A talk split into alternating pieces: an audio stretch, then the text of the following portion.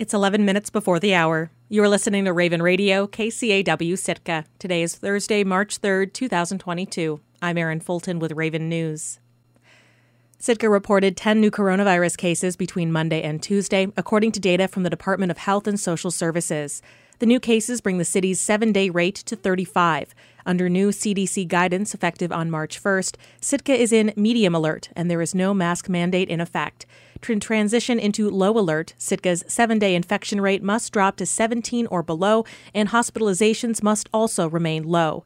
Currently, four cases are associated with the Sitka School District buildings. Masking became optional in Sitka schools on March 1st. A prominent culture bearer in southeast Alaska has passed. Dasdiya Ethel Makinen died in Sitka in February at the age of 90. KCAW's Robert Woolsey reports. It is hard to overstate the significance of the loss of Dasdiya Ethel Makinen. She was a lifetime Sitkan and elder of the Raven Coho clan and one of only 20 remaining fluent speakers of the Tlingit language.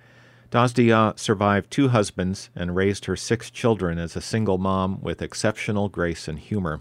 Her commitment to culture and language preservation was extraordinary. According to an obituary published by the Sealaska Heritage Institute, Dasdiya was instrumental to the development of the Sitka Native Education Program and the Gajaa Héen Dancers, and worked with both programs so long that she retired a few times. She was nothing if not realistic, Dasdiya understood the barriers to mastering Tlingit, but she also knew that its study carried great cultural benefits. She made the point to the Sitka Tribal Council in 2014. I feel that our, our language, our way of life, uh, everything's important. And we need the young people to know our culture. Maybe they'll never catch on to be fluent speakers, but they'll know about the culture. Neither was Dasdiya content to stand by while the language came under threat. Two years earlier, in 2012, a New Zealand scholar published what purported to be a definitive word encyclopedia of Tlingit. The volume was inaccurate on so many levels that it bordered on nonsense, the author later traveled to Sitka, where she was politely but thoroughly discredited by Dasdiya and the other language teachers in the SNEP program. Dasdiya Ethel Makinen was born in Sitka on September 20, 1931, the fifth child of culture bearers Annie and Charlie Joseph Sr. She died on February 19, 2022, in her daughter Lillian Young's home in Sitka. She was 90 years old. Reporting in Sitka, I'm Robert Woolsey. You can find a link to the extensive biography of Dasdiya Ethel Makinen from the Sealaska Heritage Institute on our website, kcaw.org. The Alaska Native Sisterhood will hold a memorial and cultural service at 6 p.m. today at the Sheet'ká Ḵwáan Naa Kahídi. A funeral will be held at St. Michael's Orthodox Cathedral at 11 a.m. on Friday, March 4th, followed by a burial service at Sitka National Cemetery. A reception at the Alaska Native Brotherhood Founders Hall is scheduled afterwards. Guests are welcome to bring a salad or dessert to share. In honor of Black History Month, KCAW's Tash Kimmell has spoken with Black Sitkans over the last couple weeks to better understand what the Black experience looks like in a small Alaska town. For the fifth and final installment of Black in Sitka, she spoke with Kenyan exchange student Sharon Shaban. My name is Sharon Nama Shaban. I'm an exchange student from Kenya, the coast part of Kenya. I am in Sitka High um, in 11th grade. Had you ever been to the States before? No, this was my first time. It was hard to like think I'm going to leave everyone behind and I'll be traveling on my own and stuff. But it's fun. Like I get to see everyone and people are so welcoming and so kind is this like an exchange program or tell me how you were selected to come? Actually, it was just my friend got a link and she was like, "Oh, you want to try this out? It's about exchange and stuff. You get to go to the US for some time." And I'm like, "Okay." I tried it as a joke. And then I got a, a notification on my email with forms I'm supposed to fill in. And I was like, "Oh, this was something serious."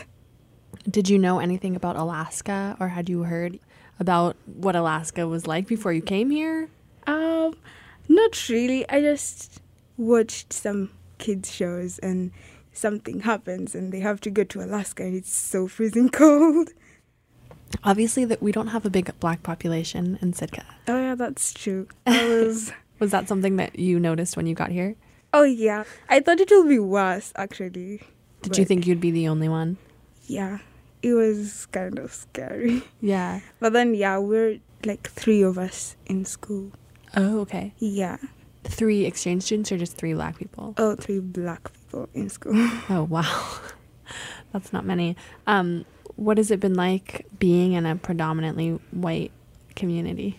Well, sometimes some people really are not that kind to you, and then you like you sort of understand the way they think about you, but then sometimes it's frustrating when someone is treating you and looking at you in a weird way. But then you kind of get used to it and you tolerate them because there's nothing else you can do about it. I guess being an American, like being a black person in America, you think about your identity as a black person a lot. It's very political. yeah, Um, that's true. and so I just wonder like like if that's something you thought about in Kenya or like now coming to the US, have you had to kind of like think about your blackness more? Well, sometimes, yeah.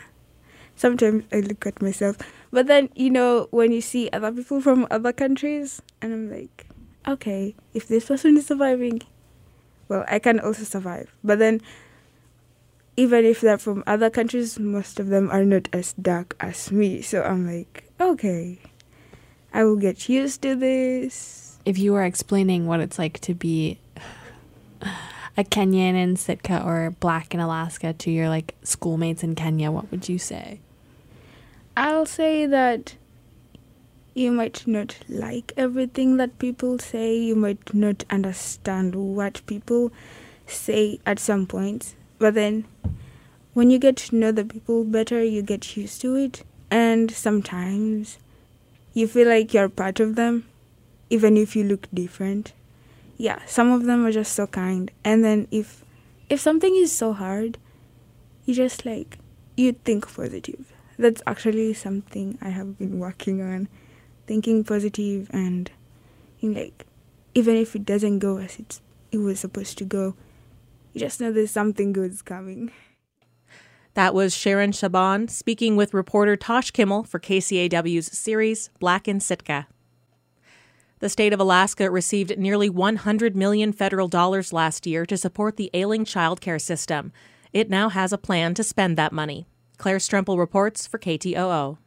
The Gold Creek Child Development Center in Juneau was operating at half capacity, even though it had more than 100 kids on its wait list. That's because it struggled to hire and keep teachers.